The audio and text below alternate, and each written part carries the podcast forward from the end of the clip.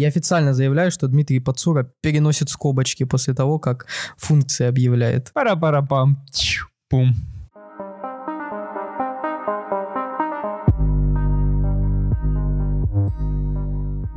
Доброго времени суток, с вами Анда.js, самый безызвестный подкаст во всем фронтенде, все как обычно, Дмитрий Пацура и... Артем Кобзарь. Итак, вышел Yarn 2, об- обновление всеми любимого, всеми используемого пакетного менеджера.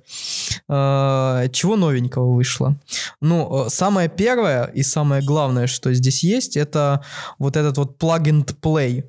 Э, То есть, э, поясню, что это такое. Полностью отказываются от модулей потому что нод-модули отжирают много места, э, их не очень приятно всегда удалять, и когда вы их очищаете, вы там освобождаете порядка 70 гигабайт себе. Вот, и решили отказаться от этой вот такой практики в виде нод-модулей. Да, и я помню, сам Райан Дал, по-моему, говорил, э, когда презентовал Дэна, что нод-модуль это не самое лучшее решение, которое было в Node.js. Но тем не менее.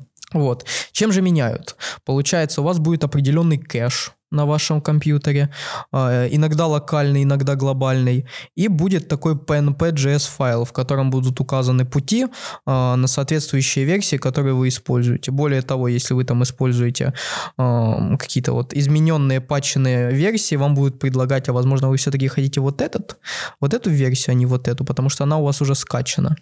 Это одна из таких очень больших новшеств. Что ты можешь добавить, Дим? Я могу добавить интер- самое интересное, то, что оригинальный автор, насколько я понимаю, который использовал Ярн в Фейсбуке, перестал его использовать там. И поэтому это ответвление, собственно, написано... Ну, пишут его два человека, Лариксер и, и, и Сисгирс. Uh, он большую часть работы сделал, насколько я понимаю. И, собственно, Yarn 2 это уже не то, что будет использовать в Фейсбуке. То есть это уже продолжение всей этой истории. Yarn развивается как бы независимо, уже нравится сообществом. И насколько я понимаю, они его Берри назовут. То есть сейчас он еще называется Yarn Берри. Я так понял, то, что это сейчас кодовое название. Что они хотят сделать? Смотри, если они обновлят... У нас в NPM есть теги, а есть алиасы. Причем алиасы ссылаются на теги, на версии. И если они latest сейчас перебьют на вторую версию, получится очень большая беда. Не, это понятно, но я же могу на версии ссылаться, да, что я хочу вторую скачать. Ну, то есть, э, плюс я почему так думаю, что они сами говорят, что поскольку очень много изменений, они не хотят оставлять вот название Ярна. И, ну, Ярн 2, соответственно. Я просто читал где-то вышью, то что у них план такой, через полгода после текущего момента релиза они основной репозиторий Ярна который называется Yarn, перезовут в Yarn Legacy, а репозиторий Yarn 2, который называется сейчас Berry, перекинут в название в Yarn, то есть его переименуют. И тем самым как бы они не будут делать, ну как, как у нас привычно в разработке, что мы делаем?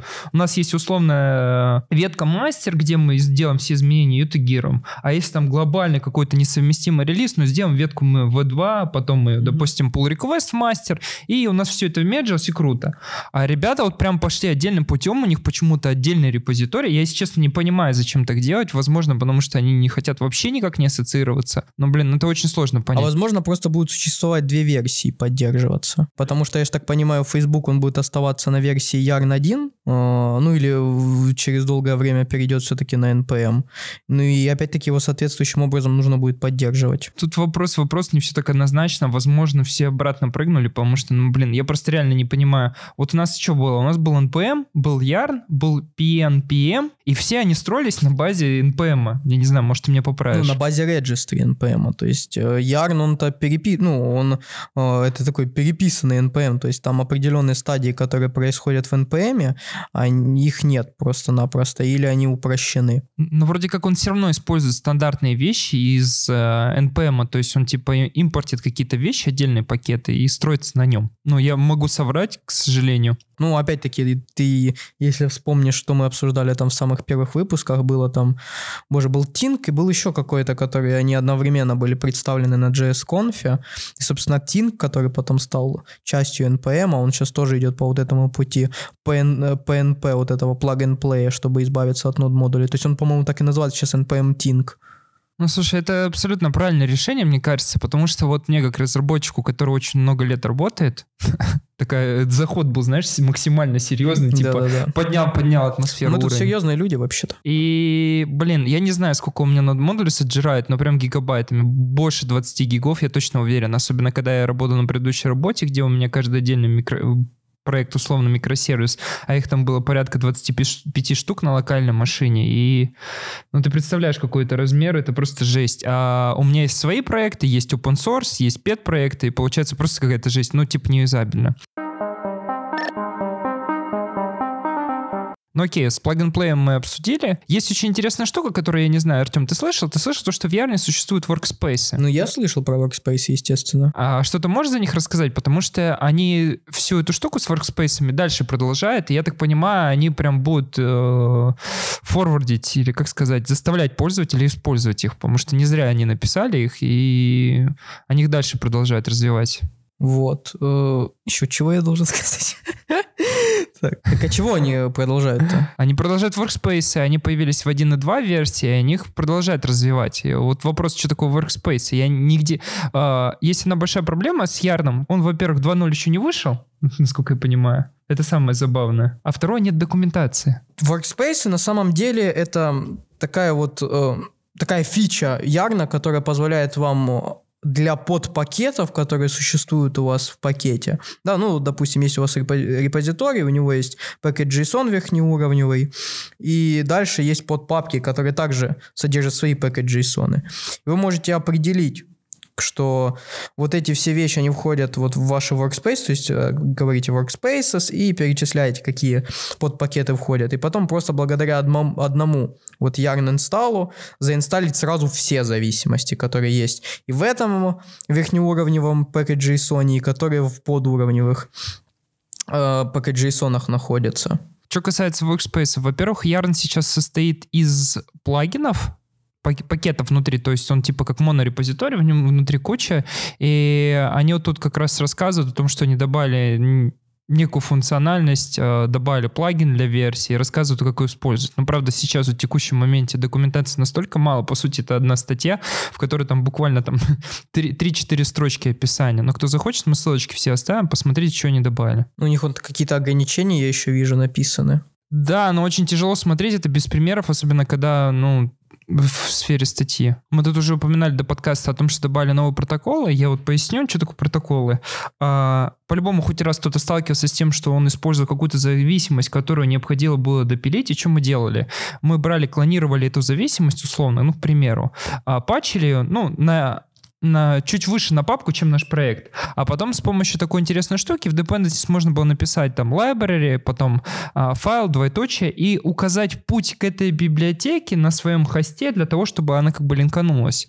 И вот добавили два новых протокола в Ярне, а, как по аналогии с файлом. Только один из них называется patch, а второй называется portal. И portal позволяет линковать. Ну, стоит еще указать, что раньше был линк, который, собственно, делал вот то, что ты сказал, что вы можете указать линку на соответствующий проект. А в чем различие у портала и патча? А Линк э, в текущем состоянии, линк протокола не сохранили. Портал у нас, получается, будет указывать на пэкэдж, который будет разворачиваться в путь. А при линк протоколе мы, нам будет не- необходимо написать относительный путь полностью руками. А в пэкэдже я пишу. А в пакете ты пишешь э, портал и ссылаешься на имя пакета. И тогда он А, это всё, все я развернет в какой-то относительный путь на, на твоей локальной машине. А с линком пришлось бы вот делать вот эту вложенность. Причем а, у нас же это сейчас никак не стандартизировано, из чего состоит пакет. Вот это вот есть. Ну вот там может быть и SRC фолдер, может быть еще что-то, может быть какие-то миллион других вложенностей, и поэтому как бы вот такая вот э, интересную вещь они Мгм. добавили. А патч, ну, простая штука, ты просто указываешь какую-то библиотеку хочешь использовать и указываешь путь к файлу, ну, гитовскому патчу с помощью утилиты патч, там можно ее, собственно, сгенерировать или git-diffа, и он просто берет, устанавливает этот пакет и сверху катит патч. Но у них очень интересно, мы вот с тобой до подкаста пробовали, а, я вот не помню, как называется команда, у них сейчас можно раскатить а, в Yarn 2 пакет в TMP фолдер, отредактировать его, сгенерировать патч, этот патч сохранится у тебя в репозитории, потому что мы вот не раз наблюдали По-моему, такой... патч она и называется Да, команда. по-моему, патч. Ну, блин, сложно сказать уже, потому что я удалил Yarn 2. И вот как раз у нас какая проблема? Смотрите, с Node-модулем у нас вообще странная штука. Если рассказывать про нормальные языки, там, допустим, C++, мы что, мы берем binary библиотеку какую-то, ну, библиотеку, которая распространяется binary форматом. Ну, DLL-ку. Да, и ты ее не можешь так в наглую редактировать. То есть ты используешь SIS, у тебя есть некий application binary интерфейс, ты вот есть заголовки, header файл, ты ее используешь как SIS. Ну, ты сейчас все просто интерпретируемые языки обосрал. А в ноде у нас вот распространена такая штука, мы вот зачастую что мы делаем? Используешь библиотеку и понимаешь, что она не работает. Что ты делаешь? Ты идешь в нод модуль, редактируешь ее. Кто так делает? Подожди. Я, так делаю, потому что, ну, бывает, ты сидишь и дебажишь. Особенно самая страшная боль, которая есть, это когда ты используешь библиотеку, написанную на TypeScript, которая развернулась какие-нибудь старые ES-модули, ES5 какой-нибудь или ES3, привет, TypeORM, и ты заходишь туда, чтобы посмотреть, почему это не работает, на уровне твоего, в смысле, приложения ты не можешь понять, что ты. Это, у тебя же это black box, поэтому ты идешь в нод модуль и пытаешься что-нибудь поправить, консоль лог добавить, привет, дебаги через консоль лог. И вот как раз вот эта вот штука позволит быстрее, легче катить патч. Но я считаю, так это подожди, очень круто. ты имеешь в виду прямо менять пакеты или типа инструментировать его для дебага? Потому что это очень большая разница.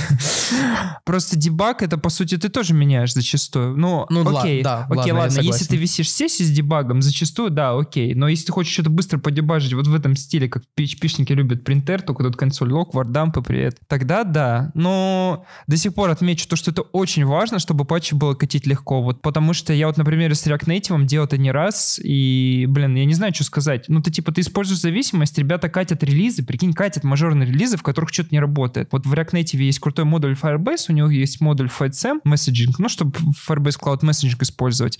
И он не работает, прикинь. Они выпустили мажор, он не работает. Они выпускают минор, он не работает. Они выпускают патч, он не работает. Я ни разу не видел в истории разработки, чтобы чуваки делали три релиза, и все три релиза были бакнуты. И все три раза мне приходилось, собственно, делать свои собственные патчи. Поэтому вот такая вот штука должна присутствовать в менеджере пакетов, потому что я использовал очень интересную штуку с NPM California.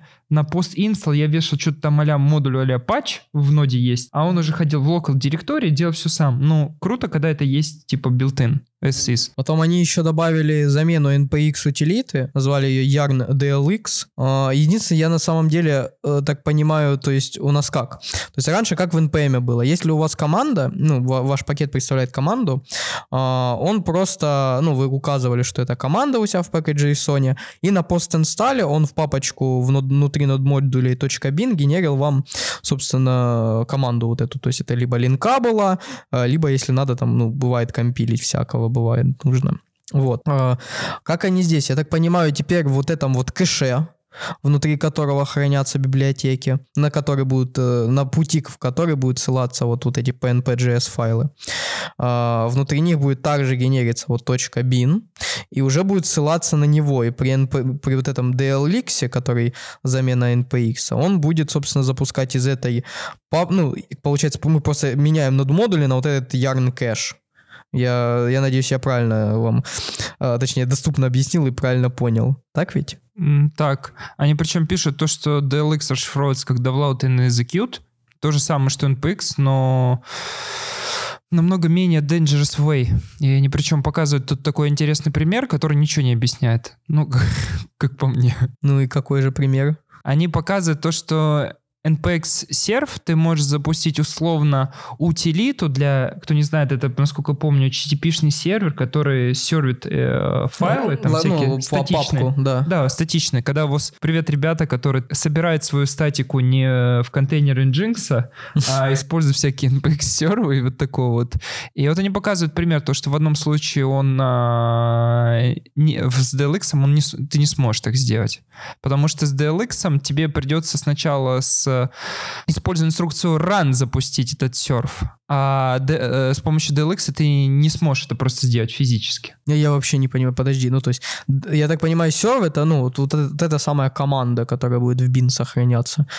Э, Какой-то там не смысл вообще DLX. Просто DLX тебе не позволит, я насколько понимаю, некоторые bin-команды запускать, которые не установлены в package э, JSON э, файле. Все, я понял. То есть, если в NPX я мог написать любое имя команды, и оно бы запустилось, то сейчас, если у меня нет в package JSON этого в зависимостях, то я через DLX его не могу запустить. Запустить, да? Можешь, но ты не можешь наоборот запустить то, что есть внутри package JSON, насколько я понял. То есть в обратную сторону это работает. А, ну типа То да. есть у тебя- Download and execute. У тебя эта зависимость есть в пакете Sony, но ты не можешь запустить с помощью DLX, потому что ты можешь запустить только те, которых не указано. Да, а потому что я эти могу запустить с помощью Yarn Run. Да, все верно. Ой, как все предсказуемо работает. И что еще сказать интересного? Ну вот мне больше всего нравится, что теперь есть еще один... е- Ну то есть вот Фейсбуку мало вот опыта с Акамлом, они еще и пролог в Yarn добавляют. Слушай, ну это же уже не Facebook, поэтому... Ну, тоже верно. Да, кстати, ну причем тут э, у них, у... мы тут глянули во время подкаста, там и там лицензия BSD 2, а, написано for Yarn Software, и, Yarn- и весь копирайт э, принадлежит Yarn Contributors. Просто у Facebook есть своя вот эта BSD лицензия, которая Facebook Software, и она что-то там расширяет очень хитрое. Причем э, в какой-то момент, э, я не знаю, кто-то видел этот холивар или нет, произошел взрыв, такой, я не знаю, даже э, антиматерия практически. Это когда вот у Реакта была вот эта Да, да, лицензия, да, и у которая... React Native, и люди начали такие говорить, э, в смысле, а нам можем вообще это использовать или нет, потому что если Фейсб- Facebook в какой-то момент захочет сделать гадость, то нам копцы. Да-да-да, я объясню для слушателей. То есть одно время у Реакта была... э, у них там, по-моему, сейчас MIT лицензия, насколько я помню. Да, скорее всего. Вот. э, А до этого у них вот эта хитрая лицензия была, которая говорила, что если вы начинаете конкурировать с Facebook, или, то Facebook может запретить вам использовать. Да, но во- вообще, кстати, кто не знает, есть даже такая штука, напомню, насколько ее называют FOSS. Она сканирует твои зависимости на предмет совместимых лицензий с твоей лицензией, указанной в проектах. Поясню. Ты пишешь, допустим, private проект, который будет э, зарабатывать деньги, и не всегда те dependency, которые ты взял, могут разрешать тебе. Это очень такая хитрая штука. А иногда можно расширить лицензию, то есть можно породить свою лицензию. У нас есть стандартизованная лицензия, иногда ты можешь написать то, что вот как в одном проекте сделал. Это лицензия мин, но тебе запрещено редактировать один файл, связанный с копирайтом. Да-да, но контрибьютором должен быть э, э, любой человек с именем Дмитрий Пацура. Да, Ну, чтобы редактировать, то да. А, ну, получается, очень хитрая штука с лицензиями. Ладно, вернемся к Ярну. Что-то еще есть, Артем, добавить? Да я вроде так больше вкуса. Ну, они лог поменяли файл. А, кстати, да, теперь вы можете писать э, в том числе и лог, и конфигурацию вместо JSON в Ямле.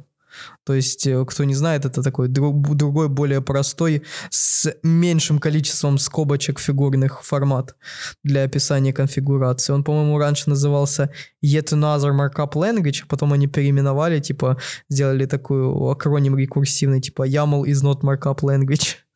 Вот, а так вроде... Ну, еще упомяну, мы тут немножко поэкспериментировали с Ярном до этого самого, до подкаста. И, ну, решили просто померить там вот его быстродействие, особенно в установке зависимости. И, ну, они довольно так... По, отношению, по, по соотношению с NPM получилось так, что он немного там быстрее был в, в, э, нескольких запусках. Да, он был немного быстрее, но мне кажется, это несущественно. Просто для тех людей, которые использовали, допустим, NPM 5, или когда там вот эта вот вся штука развивалась, там была просто ужасная штука. Просто раньше NPM настолько отставал, что там не было ни пэкэдж-лока, а когда он появился, он, короче, был важный. Это было вообще чудеса. Плюс там он работал настолько медленно, что, ну, в смысле, там, я не знаю, там раз в 4, на 400% отстал. То есть там 20 секунд против 2 минутов на NPM. Но А еще я помню, был сторонники Ярна очень зав- заверяли, оч- что очень хорошая фишка того, что вам не нужно, если у вас конфликты возникают в Ярн-локе, то у Ярна есть автоматическая команда, которая реш- разрешит эти конфликты. А в NPM вам приходилось ручками это все делать. Слушай, а в Ярне еще была очень крутая штука, которая называлась Resolutions, и она сейчас есть. Когда у тебя пакет А использует dependency C и пакет Б использует dependency C, но немного разных версий, ты мог поправить это, чтобы она не больше взяла, а меньше. Причем самое интересное, можно было наоборот, даже через Resolutions, не то чтобы вот э, решить проблему вот этих двух версий, какую взять, а можно было указать ту версию, в которой не было бага. Потому что я пару раз так тоже очень хитро сделал. Привет Facebook с React Native, потому что у них когда-то был в одном момент баг с метро, и я просто понизил версию через Resolutions, ну это прям, я считаю, невероятная возможность была. Ну из такого значимого, что хочется рассказать в 2020 году, последнее впечатление в Ярне, это то, что они полностью переписали свой проект не только на модульную условную архитектуру, разбили его, привет, монорепозиторий, куча плагинов, а они также всю базу перевели на TypeScript. И это такой неплохой индикатор, когда большие проекты условно ну, берут TypeScript именно в open source, потому что до сих пор еще много проектов написано на ноде, а тут привет, типа TypeScript, и меня это очень сильно радует. Ну и стоит опять-таки сказать, что в связи с этим, наверное, в связи с этим э, TypeScript будет поддерживать вот этот PNP, PNP я не помню, там очень много было перечней, какие, какие сейчас вот постепенно. Ну, нода, по-моему, с 14 версии будет переходить на PNP вот эту модель, что вот TypeScript будет переходить. И сейчас единственное замечание, что вроде как то ли договориться не могут, то ли просто пока не пытаются договариваться, что вот Flow.js не будет работать пока что с этим PNP и React Native внезапно. Да, но причем React Native это именно вот эта часть, которая называется Metro Bundler. У них очень интересная штука. А, это отдельный сторонний пакет. Они его вытащили из React Native достаточно давно, может, год назад. И это такой свой сборщик, который имеет ряд недостатков. А, для, просто для интереса расскажу. Допустим, он до сих пор не умеет собирать dependency зависимости. Ну, допустим, когда ты можешь делать... А, почему вот в React Native есть большая проблема, одна из интересных. Ты не можешь указать в package.json опциональную зависимость, которую ты можешь использовать и не использовать. Потому что у тебя импор... для импорта она должна быть всегда. И вот это очень странная у них штука, и поэтому, я не знаю, у них там вообще, если посмотреть на метро, Привет, ребята из Фейсбука. Ну, стандартная ситуация, когда висят э, pull реквесты а их никто не мерджит. По пять лет. Да, поэтому, скорее всего, в какой-то момент туда опять прилетит э, pull request, и, не знаю, смержит его нет, но зависимость так или иначе все равно, мне кажется, туда. Вот возможность поддержки подъедет. Тут на Хабре вышла статья, где человек ругается на Sync Await. А, ругается по какому поводу? Говорит, что вот у нас есть там языки вроде JS, вроде C-Sharp, вроде Rust. Вот, кстати, по-моему, в ReasonML уже сколько пытаются добавить этот async await. А, и вот незадача. Оказывается, async await нам навязывают, а он очень медленный. А, в каком смысле медленный? То есть человек решил вот сделать такой бенчмаркинг взять какую-то CPU-bound задачу. Это очень ключевой э, момент. Э, мы к нему еще вернемся, почему CPU-bound, почему этот немножко бенчмарк нерелевантен. Ну вот, мы берем какую-то вот CPU-bound задачу. Э, здесь он берет, по-моему, сколько там, миллиард у него итераций? Да, миллиард итераций. Миллиард итераций вызывает функцию. Функция просто делит какое-то число на π, ну, на остаток π. Э, число, ну, в смысле, вот от нуля до вот этого самого миллиарда года. А, и, собственно, делает э, это разными способами. То есть в одном случае он делает это просто синхронным вызовом, в другом случае он делает это через, ну, через await, то есть делает функцию async и вызывает ее через await. И, о боже, боже, оказывается, через await оно будет медленнее. Э, то есть вот тут есть э, сравнение в JavaScript. Я, кстати, не знаю, почему он говорит в TypeScript, потому что он не TypeScript запускает, но тем не менее. Вот в TypeScript э, он написал здесь слэш в JavaScript, у него получилось, что асинхронный код 170, 173 секунды выполняет. Секунды? Слушай, это... ну ладно, ладно, миллиард возможно. 173 секунды, а синхронный 7,5 секунд, то есть получается в 23 раза. Вот. А, то же самое с C-Sharp, опять-таки, показало 7,5 и 76 секунд, и в Rust показало 7,5 и 19 секунд. А, и тут у меня сразу замечание вот к человеку, который это исследовал. А, и объясню вот зрителям. Async await это как бы не ускорять что-то должен. А суть async await в том, что у вас э, ваш код не блокируется, что вы какую-то задачу, э, input, output задачу, а не CPU bound задачу выносите в, ну, если мы говорим там про C-Sharp, это отдельный thread, если мы говорим про Rust, это отдельный thread, а, кстати, подожди, я не уверен, у них там шедулер, по-моему, для отдельного треда все-таки работает. Вот, и если мы говорим про JavaScript, у нас тредов, э, ну, они есть, но async await работает не для тредов, а для этого самого асинхронщины. То есть вы просто э, бросаете ее в таску, э, в, в таски, ну, в микротаске в данном случае, если мы говорим про async await. Э, и, возможно, на какой-то итерации ваша задача вот уже будет выполнена, и она отдастся. То есть, грубо говоря, вот, допустим, мы говорим про чтение из файла. Вот почему я говорю, что бенчмарк не релевантен, мне бы хотелось все-таки посмотреть посмотреть на бенчмарки, э, связанные с какими-то вот input-output задачами. То есть почитать файл, вот, допустим, там тысячу раз, э, тысячу разных файлов и посмотреть, какое количество, точнее, по какому, какое у нас отставание получается. Вот. И почему, собственно, происходит вот эта вот задержка? Э, ну, давайте начнем с того, что в C-Sharp это реализовано Syncovate а, почти вот так же, как и у нас. А, то есть у них есть определенный а, этот интерфейс, по-моему, он называется что вот у них есть task, я не помню, как интерфейс называется. Simple Task, по-моему. А, нет, слушай, все, вру, нет, у них, э, хоть я навру, нет, у них интерфейса отдельного нет, вы просто методы какие-то должны писать. Но суть в том, что в конце вы просто получаете, что у вас DLL-ка, э, в DLL будет такая стейт-машина, э, которая будет по стейту переходить. Ну, в DLL или в вашем бинарнике, который будет запускаться. Вот. В JavaScript, соответственно, у вас будет это следующим образом. У вас просто будет это в промисы ну, переходить. А промисы, они работают следующим образом. Вот у вас, у нас есть две такие очереди. Одна это очередь задач, task queue, другая это очередь микрозадач, микро-task queue. А, и, соответственно, таски, они выполняются там э, по какому-то, ну, по какому-то событию вот в конце, соответственно, соответственного витка event лупа. А микротаски, они должны выполниться в конце. Вот каждый раз в конце вы должны выполнить какой-то ряд микротасок. Э, причем пачкой. И, соответственно, что происходит? Вот мы вызываем вот эту функцию с await.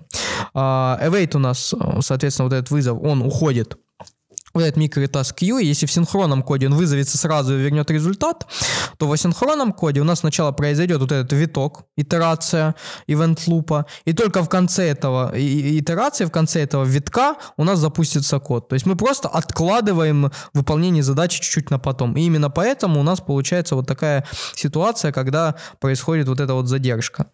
Соответственно, ну, я думаю, понятно, что если у нас input-output bound задач, то это работает много быстрее быстрее, потому что в одном случае вы просто запускаете и ждете, ну, грубо говоря, вот очень грубо говоря, возьмите, напишите ту же функцию и просто while true запустите. Вот приблизительно то же самое будет, пока будет ждаться там запись файла или отправка э, данных на сервер. А, а в async await у вас получается, что вы не ждете, пока у вас прочитается файл, а уходите э, и работаете дальше с задачами. Потом приходит вот этот, проходит вот этот виток, выходит задача, что ваш файл прочитан, и, соответственно, вот эти вот микрозадачи, которые были, вы, которые были вставлены в конец вашего микротаскью, они выполнятся. Ну, точнее, сразу вам вернут, сразу вам вернут ваши эти самые а, данные, которые вы читали. То есть тут суть не про то, что у вас код быстрее будет. Тут суть в том, что ваш код не будет блокироваться, и задачи, которые можно выполнить, пока ваш файл читается, будут выполняться. Есть тебе что добавить по этому поводу? Да, я в, в одном предложении сформулирую. Вот кейс, который описал парень в бенчмарке, необходим лишь только, если вы делаете CPU-bound задачу, которая дел, э, считается очень долгой, и в какой-то вам момент необходимо ее прервать для того, чтобы выполнить условно а, какие-то асинхронные другие задачи, которые могут содержаться в этом процессе и выполняются конкурентно, concurrently. А для такой задачи вот прям глупой, когда ты делишь два числа, но ее нет смысла прерывать, считает ее. И это в JavaScript я еще добавлю, потому что здесь-то приводится еще C-Sharp и Rust. А, вот там, возможно, такие CPU-bound задачи есть смысл выносить в отдельный э, тред. Опять-таки, не для быстроты, чтобы они быстрее выполнились, а чтобы они не блокировали. Вот вам пример, вот, который я недавно решал, а, что мне приходилось в тред в JavaScript выносить отдельную задачу. Вот есть у вас, э, грубо говоря, редактор, в вебе, неважно где. А, и пока вы редактируете, а, вам нужно какие-то действия произвести, какой-то анализ того, что вы написали. Да, допустим, вы пишете, я не знаю, Grammarly, который проверяет грамматику, да. Возможно, ваши вычисления по поводу того, какая там грамматика правильная или нет, а, они довольно сложные. И, соответственно, если вы будете это делать в том же треде, вы пока будете писать, у вас буквы будут зависать, а потом все вместе выпадать. Ну, что получается не user-friendly. И вы вместо того, чтобы вот, вот эту задачу отрисовки вашего контента э, не блокировала задача подсчета правильности там вот использованной грамматики, вы ее выносите в отдельный тред, где считается, и вы здесь пишете, у вас тред не блокируется, он занимается тем, что отрисовывает ваши буквы, которые вы написали, а тред, который параллельно идет, он высчитывает вот эту вот сложную задачу, и потом возвращается и дает вам какие-то диагностики, какие-то результаты этого анализа. Вот. Э, поэтому, ну, и вот такие опять-таки, вот такая разительная разница получается, потому что э, в Rust и в C-Sharp вот этот э, await, он-то как треду идет, э, а в этом самом, в JavaScript у вас будет это один и тот же тред у вас происходит, просто вы откладываете э, немножко на потом. Вот э, очень, наверное, показательным будет это вот как дефер в Go, когда вы говорите, что вот запусти вот эту задачу, но она выполнится не сейчас, а потом, в конце функции. Блин, сложно привести такой-то пример. Наверное, вот такие же похожие цепон баунд задач, которые есть, это я даже не знаю. Это как э, в модуле крипто ты можешь хэши считать, и они считаются, причем очень интересно, в ноде они считаются в отдельных тредах, и как раз там асинхронная API, ты вот так вот можешь вынести. Но мне кажется, вот в таком кейсе, когда ты считаешь какое-то число синхронно, проще было написать какой-нибудь другой API взять. Не пытаться в асинхронно вот это закинуть, а написать, может, process next tick, и тогда бы он, скорее всего, выполнил бы, прервался в момент алгоритма твоего какого-то CPU bound. Давайте возьмем какой-нибудь, ну, вот мы считаем хэш, и и пока мы считаем, у нас состоит из двух этапов. На первом этапе мы посчитали синхронно, блокируемся, после этого мы делаем там process next tick, а после этого досчитываем вторую часть. Это будет эффективнее, чем пытаться вот как сделать, как он сделал каждое действие. Пометить осинком и обойтить его. Да, а потом говорите, представляете, это медленно. Вот. Э, ну, опять-таки, никакого хейт-спича, просто, э, ну, видимо, человек не до конца понимает, вот зачем вот такой механизм async Ну, с другой стороны, возможно, его посыл в том, что э, у нас очень сильно вот пропагандируется в JavaScript, по крайней мере, что вот JavaScript это асинхронный язык, поэтому пишите все асинхронно, да, но оно э, это как раз таки вам советуется не из-за того, что это будет э, быстрее с точки зрения там того, что что у вас числа быстрее подсчитаются, если вы async сделаете. Я извиняюсь. Вот. А с той лишь точки зрения, что у вас не будут блокироваться остальные операции, и, э, опять-таки, задача по отрисовке вот текста, которую я привел, у вас не будет блокироваться, и отрисовка у вас будет происходить плавно, как если бы вот никакого кода не выполнялось. О, тут еще стоит учесть то, что вот есть такой ряд бенчмарков, которые мы называем синтетическими. Э, смотрите, наше приложение, оно содержит бизнес-логику, и бизнес-логика у нас, как правило, занимает 99,9% времени. Потому что когда мы начинаем бенчмарчить там HTTP сервер с роутингом, ну блин, а, понимаете, когда мы начинаем бенчматчить, там, искать язык, который посчитает числа быстрее, знаешь, и там особенно с джитом, там, вот, кстати, есть такой пример, PHP, по-моему, на, на Model Robot, а, PHP с джитом, который восьмая версия, девовская, они ее запустили, она бенчмарки, короче, взорвала, на первом месте была. Так проблема в том, что все вот, когда тестируют вот эти синтетика, синтетика вообще не отражает реальной сути. И когда мы тестируем, допустим, вот в синтетике, вот пер, первый ряд задач, это вот математику, ну, чтобы проверить язык, ну, достаточно примитивно. Математику мы мало где считаем. За исключением только ребят, которые пишут там криптокошельки, криптосистемы, я не знаю, какой-то пример, но такие ребята не бенчмарчат, мне кажется. Ну, вот пример напротив тебя сидит. Ну, окей, а, один на миллион. И, а второй ряд задач, когда мы тестируем библиотеку на каком-нибудь, я не знаю, там, на той вещи, которая, ну, блин, тоже занимает очень мало э, об, э, объем как бы на нашего приложения, допустим, роутинг. Ну, окей, вы взяли роутинг, HTTP сервер, который на 5% быстрее, но вы знаете то, что а, в, ваше приложение, ваша бизнес-логика занимает больше, там, 99% response time а. К примеру, вы там ходите в базу. Ну, вот и помню такое утверждение очень классное, мне когда-то еще давно, когда я только начинал программировать, лет 400 назад, а, сказал мой тимлид, то, что 99,9% э, проблем будут у тебя в базе. Так или иначе. Либо ты забыл... там- Из-за инпута-аутпута, по факту. То есть из-за того, что ты в сеть куда-то ходишь, из-за того, что ты запросы на какие-то third-party се- сервисы делаешь. То есть, да, большая часть проблем, она из-за коннекшена с какими-то вещами по там сети или через э, EPC происходит. Поэтому что хочется сказать? Мне кажется, если даже просто по приколу взять какой-то бэкэнд и переписать каждую функцию, сделать async, условно, и обойдить, мне кажется, там ну, процентов на, на 5 будет медленнее. Э, И то, опять же, а, что такое медленнее? То есть нужен не- некий бенчмарк. Какой бенчмарк? То есть мы будем просто что делать? Простую какую-то ручку, я даже не знаю как. Если вы будете делать ручку какой-то API, который ходит в базу, у вас первым делом станет база, скорее всего. опять-таки, а что такое медленно? Тут скорее вот, если мы говорим про бэкэнд, да, то у нас как бы показательный, показательной такой метрикой равняется RPC, да, а, request per second.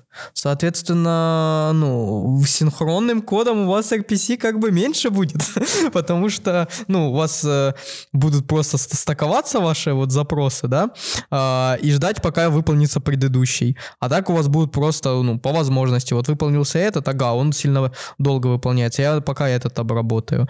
Э, окей, я здесь отправил, э, подожду, возьму третий обработаю. Тут еще забывают все, когда вот мы бенчмарчим э, сервер, то, что нагрузка, она не приходится на одну ручку, она всегда на разные ручки. И вот тут может произойти какой-нибудь интересный кейс, если тоже так рассматривать. У вас пять ручек, и IO-баунд ходит в базу, ждут там базу, а одна ручка, вот, я не знаю, какой-нибудь дурдом, вы написали свою реализацию, там, я не знаю, MD5 на, короче, на JavaScript, и пытаетесь ее считать.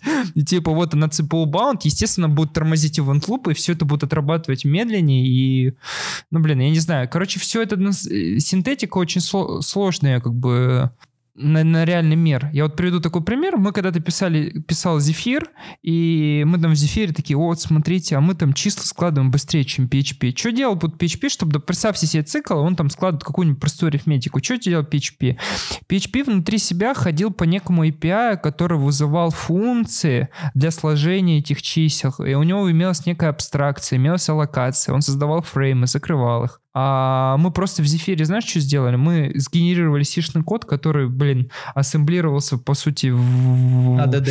Да, да, и это сложение, ну, получалось просто ультра быстрое. Но если рассмотреть с другой стороны, мы ничего такого сверхъестественного не сделали, потому что а, один на миллион человек бы написал на Зефире CPU bound задачу, которую вот именно для сложения каких-то чисел, чтобы она была быстрее там в тысячи раз, чем PHP. Ну, и на таких итерациях, когда ты запускаешь миллиард раз или тысячу раз, ну, короче, а- относитесь аккуратно к бенчмаркам, потому что бенчмарки зачастую вообще ничего не показывают. А неправильно написаны бенчмарки, когда у вас код заджитился и просто выполняется одна ветка условий где-нибудь, это работает в триллион раз быстрее, чем это, это тоже не очень правильно. Мгм. Ну, кстати, опять-таки, плавно переходя к другой теме, про бенчмаркинг. А, Там недавно решили, вот так сказать, посмотреть на топовые... Не-не-не, не туда ты зашел чуть-чуть. Ты чуть-чуть промазал. Ниже, ниже, ниже. Вот, да. Вот. э, Тут опять-таки вышла статья, опять здесь будет фигурировать Rust. Вот. э, Но суть в чем? Что э, решили поисследовать, точнее взять, посмотреть, какие есть библиотеки быстрые для написания веб-серверов и посмотреть, какие вообще в топе. Есть такой вот Tech Empower, такой я, я даже не знаю, это скорее такой хаб с бенчмарками, да, и, ну, вот как говорит автор статьи, если есть какой-то более-менее приличный бенчмарк, скорее всего, он есть Tech Empower. Вот. И суть в чем? Э, Меня очень заинтересовала здесь вот такая вот позиция, по-моему, можешь открыть, пожалуйста, по-моему, 14 на 14 позиции э, был такой, не 14 да, значит, выше, там ES4X, я не помню, на какой он позиции. Вот, Ну, здесь он EX4X. 72 Но, чтобы вы понимали, 72 это еще... Ну, есть- да, там их вообще сколько их... э, А тут еще смотря каким типом, да, но тут их порядка 400. Вот, 400, да. И вот на 74-м с довольно хорошим показателем вот быстродействия оказалась такая вот библиотечка, такая вот, не знаю, наверное, все-таки библиотечка, которая называется ES4X. А, кстати, тут интересно еще с каким типом решения. Тут есть бенчмаркинг. А, поясню. а, Тех Empower — это такой ресурс, который бенчмарчит в докер, контейнерах всевозможные языки и HTTP-сервера.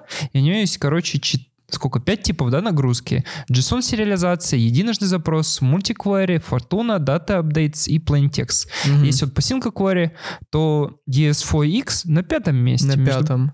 Это очень круто. Э, причем с производительностью 700 тысяч РПС в секунду, насколько я понимаю, да? Просто какое-то безумие. Что ж там за железки у них-то стоят? Ну да, да, да. Ну, короче, суть в том, что JavaScript библиотека, которая в топе. Но не нужно хлопать себя по плечам, радоваться и идти говорить джавистам, что я же говорил. Вот, э, потому что как раз-таки джависты ее и написали. В этом-то и вся ирония. То есть э, она написана вот э, на такой утилитке, которая называется, по-моему, Vert, Vertex, по-моему, называется, правда? Да, vert.x. А, э, это такая вот штука вокруг GraalVM, которую, ну, позволяет вам что-то на Java написать, чтобы оно а, работало вот со всеми, ну, не на Java, вообще, GraalVM, вот для тех, кто не знает, это такая виртуальная машина, которая умеет во много языков запускаться. Все JVM, все LLVM, а, опять-таки JavaScript, Python, Ruby, очень много языков. И суть в чем? И получается вот с этим VertX написан вот этот веб-сервер, и по факту по факту, он так-то на JVM запускается. То есть это JavaScript, который запускается на JVM э, и очень быстро работает. Очень заинтересовало вообще это решение, то есть я думаю, мы ссылочку в шоу-ноутсы отправим. Э, вот. Но если посмотреть чуть ниже, вот, ну, вот этот Tech Empower, чего там происходило, там ну, не все так радужно, JavaScript действительно ну, чуть медленнее, чем остальные.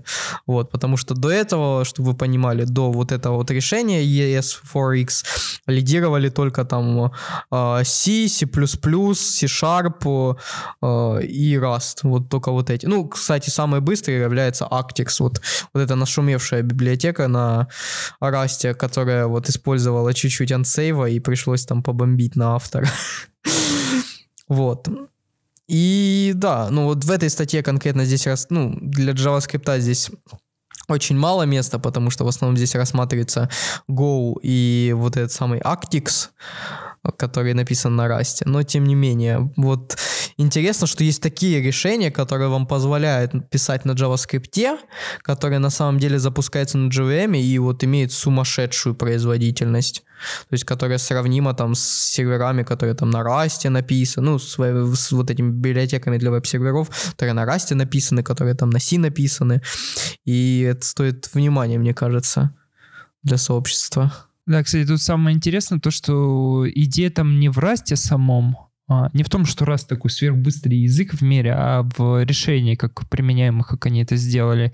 И мы оставим ссылку на статью, кто захочет, прочитает, потому что тут очень много пересказывать, рассказывать, и причем там в бенчмарке даже есть у... участвует решение с, с Postgres, насколько понимаю, где ты его тут видел. Ну и я сразу вспоминаю вот э, доклад Николая Рыжикова, как, э, по-моему, JavaScript внутри Postgres, где он показывал, как писать э, веб-сервера без, сервер, без вот этого посредника между между базой и э, клиентом и сразу из базы благодаря JavaScript роуты отдавать. Тут, кстати, очень интересно, а у них нет у ресурса, нет у них бенчмарка? Помнишь, в Nginx же тоже есть JavaScript движок, и можно на уровне Nginx с его крутым э, event loop и всем остальным решением привет Event Driven Development внутри, а, запереть простейший JavaScript код, который будет как раз ходить в базу, и в single query мы будем, собственно, показывать Надо, кстати, посмотреть. Результат. Можно даже поэкспериментировать самим. А, и еще, вот вспоминая вот этот Vertex и uh, ES4X, uh, вот это вот решение, там еще есть такая загвоздка, что там только ES5. То есть э, не забудьте об асинковейтах, об этих самых, ну, это даже о модулях и о констах. С другой стороны, нам ничего не мешает, насколько понимаю, писать вот, э, как мы пишем, трансплитеры транспайлеры. Да, да, да. Привет TypeScript, привет Babel.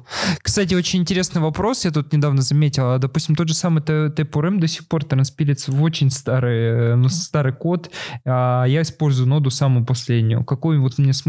По сути, а, нода же не умеет старый код превращать в новый, чтобы он был с async а он там пытается всякие дополнительные вот эти штуки, которые генерируют await, которые написаны на генераторах, и привет, привет, привет, и что-то мне кажется, это работает намного медленнее. Да, и, кстати, э, кто будет думать, сейчас может расстроиться, такой посмотрит, а у него там бэкэнд э, AB запустит, у него там бэкэнд 20 RPS отдает. Самое главное в бэкэнде, это чтобы он выполнял бизнесовые метрики. Это, допустим, вам сказано то, что вы работаете где-нибудь в отделе рекламы, вам рекламу надо показывать, вам говорят, укладывайся в 100 миллисекунд, и как бы это хорошо. Потому что вот если вспомнить тот же самый Badoo, Баду пару лет назад, когда я у них спрашивал, сколько у них было, что-то у них порядка 700 серверов было с фронтендом. А у них же вообще сейчас, по-моему, какой-то свой движок для PHP, который запускает, или это не у них? А, они использовали Roadrunner, но это эта штука, который э, процесс-менеджер на Go, который держит их. Не в ПМовское решение, а Roadrunner. Но они где-то там в бэкэнде запускали.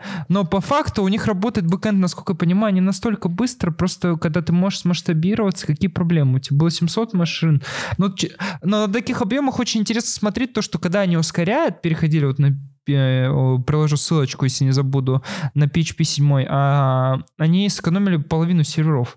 Просто язык стал быстрее, и они выкинули половину серверов. Ну, как выкинули? Просто начали использовать их под другую нагрузку, потому что у них colocation, стойки и все остальное. Сервера-то не выбросить. В общем, сейчас у нас будет блок такой интересной истории. Расскажу я о баге, которым я потратил два с половиной часа своей жизни.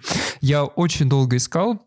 Поясню пишу проект для подкастов, и что я делаю? Я хожу по интернетам, собираю XML, паршу их, все остальное. Есть у меня некий CLI, который позволяет импортировать подкасты. И вот именно с одним подкастом произошла курьезная ситуация. Я пытаюсь его импортировать по URL, а он не импортируется.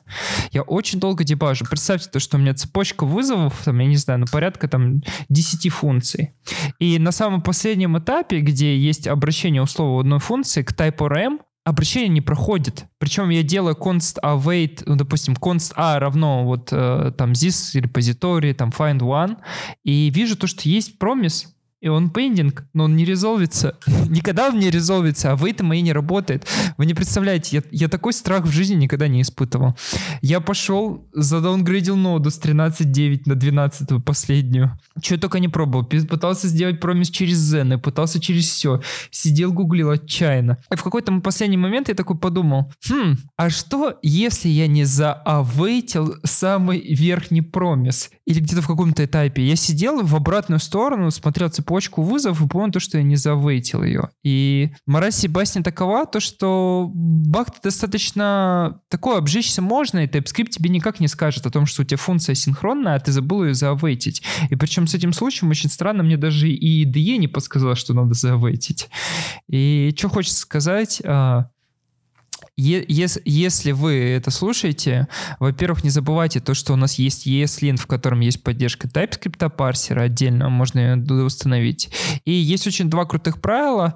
Uh, await promise — это первое, то, что любой промис нужно заавейтить или написать его в ignore. А вторая — то, что любые функции, которые у нас uh, содержат внутри себя промис, лучше писать асинхами. Потому что тогда, вот, допустим, у вас функция возвращает в каком-то кейсе промис, лучше пометить асинком для того, чтобы вот эта вся цепочка сработала, чтобы первое правило. Артем, есть что добавить? И были ли у тебя такие курьезные баги? Потому что реально, я два часа сидел упорно и пытался понять. И я не мог представить, прикинь, вот именно со всеми подкастами работала, а с этим не работала. Почему-то вот она во всех случаях ждала, а в этом случае она не ждала. И в какой-то момент я просто, знаешь, уже так от безумия. А может быть, баг настолько глу- глупый? Ну, блин, это вот добро пожаловать в интерпретируемые языки, когда у тебя может годами не быть найден баг, пока в ветку какую-то кода не зайдет. Блин, у меня был, вот я до сих пор как страшный сон этот баг вижу. Я его, кстати, так и не пофиксил. Мне пришлось переписать стратегию кеширования. Объясню. Опять-таки, вот пишу я, собственно, вот этот статический анализатор Гегель. У меня была ситуация, когда у меня генерится объектный тип, а у меня э, там есть интересная такая вот оптимизация, что если, ну, тип, вот если он од- одной и той же структуры, он генерится один раз, чтобы их можно было сравнивать через равну, ну, чтобы они ссылочно были равны. И для этого используется глобальный кэш в таблице символов. Вот. А, и, в общем, я смотрю, у меня два объекта, они одинаковую структуру имеют, они там имя одинаковое имеют, то есть типы одинаковые, но не равны. Я такой, ага, где-то я с кэшем начепя... очепяткался, наверное, где-то у меня создается два инстанса, типа, не должно создаваться. Начал такой смотреть и думаю, ну, наверное, нужно продебажить конструктор и посмотреть, создаются ли вообще э, типы несколько раз. Я написал просто вот один код, что у меня создавалось там два типа всего. И я смотрю конструктор, конструктор раз зашел, я такой, да, окей. А второй раз не заходит. Я такой, почему? Ну, то есть типа 2, инстанса 2, а конструктор один раз вызывается. И я уже думал, что я где-то там с object assign на, на, на, на этот, накурьезил. Но опять-таки, object assign мне, чтобы был он одного, ну, того же типа инстансов проходил. Мне нужно инстанцировать этот тип. Непонятно. Вот, я, короче, так и не разобрался, потом переписал стратегию кэширования, и вроде как все заработало. Но вот до сих пор я не могу понять, как у меня так произошло, что инстанса было два, а конструктор вызывался один раз. Да, и что хочется сказать, то, что не забывайте, я уже упомянул, то, что нужно обязательно использовать ESLint, но если не в качестве там код стайла можно использовать, а неплохого такого статик анализатора. Он все равно какие-то пр- простые примитивные вещи, которые нужно вам подсветит. Как минимум, что вы переменную какую-то используете, которая еще не, не объявлена. Это прям реально, ну то есть, вот я еще немножко какашку кинул во Flow.js, потому что у меня очень горит. Я писал-то свой статический анализатор на Flow, э, и последнее время у меня Flow просто отказывается запускаться. То есть абсолютно я не могу проверить, ну, валиден, для валиден ли у меня типы. Объясню. То есть я запускаю Flow э, у меня в проекте, у меня есть Flow config, у меня стартует Flow сервер, э, стартует, начинает ретраить. Опять стартует, долго ждем, ждем, ждем, начинает ретраить. Я думаю, ну ладно, может у меня с версией чего-то не то. Я попробовал на очень старой версии, на 89-й. На более новой версии, по-моему, 100... 102, по-моему, или что-то такое, и на новой, на 119. Ну, не, вышла 119 это вчера, это 108, 118 4, по-моему, была.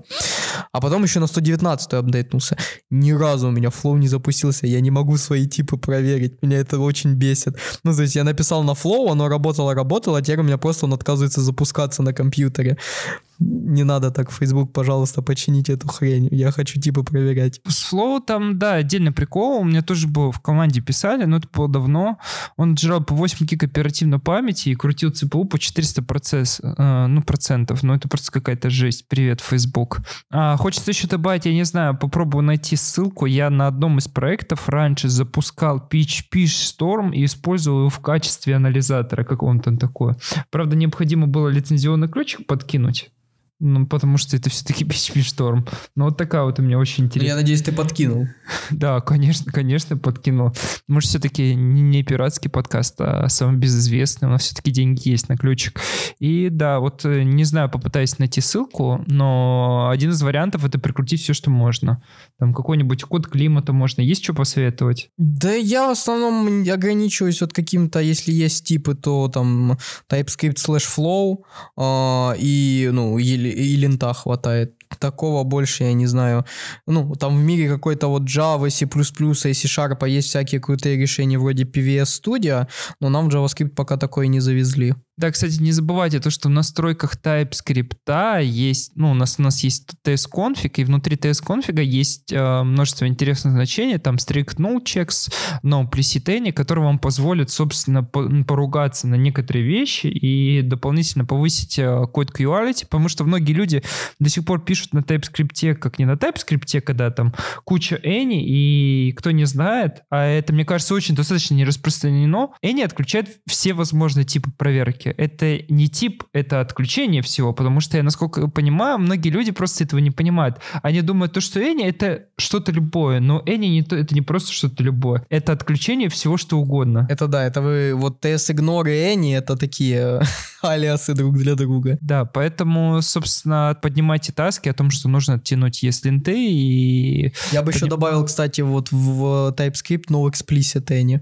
чтобы они вообще выпиливать. Mm, а у них, кстати, есть no implicit any. Есть no implicit, чтобы у тебя не выводился any. Я говорю no explicit, чтобы тебе его и использовать нельзя было. Ну, кстати, была бы прикольная практика внедрить это для именно не для тайпинга в DTS, а именно для кода. А почему для тайпингов нет? Ты тайпинги описать а, нормально не можешь? Некоторые библиотеки до сих пор нету. Кстати, я попробовал тут для одной библиотеки, притянул там JavaScript, я включил allow.js, включил declaration true и сгенерировал для JavaScript скриптового кода тайпинге. И одни Any, дай угадаю. Э, ну, там в большинстве случаев, естественно, Any, но хотя бы он функции нашел и, э, условно, там пародии на классы. Вау!